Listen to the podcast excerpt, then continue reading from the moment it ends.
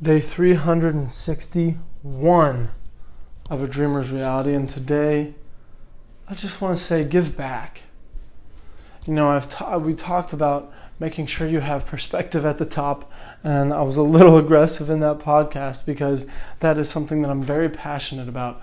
I do not appreciate people who you know don't remember where they started. I, you know they come out as this you know, cocky, audacious person who, you know, makes fun of people who are starting, makes fun of people who are weak, and, you know, just starting off and trying to figure out life. Don't make sure you give back to those people. Give back to those people that you know are struggling. Give back to people. I want you to give all of this advice that I have given you over these 361 days so far. I want you to give that to people. I want when you reach the top, I want you to give back, not just with money, you know.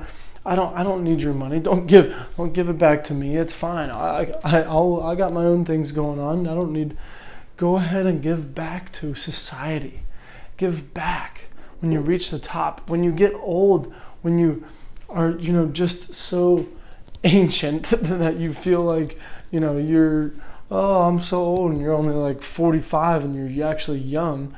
But make sure you give back when you get to the top. Make sure you keep keep developing those people so people like you, people like you were a year ago, can actually change their life and become as happy as you are when you reach the top.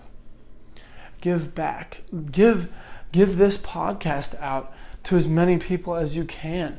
You know, not because I want to be famous and I want you to advertise for me, but because if this changed your life, if this actually changed your life, which I'm sure it did, then you need to make sure that you go after that. What's going on here is what's going on here is really that you need to focus on giving back.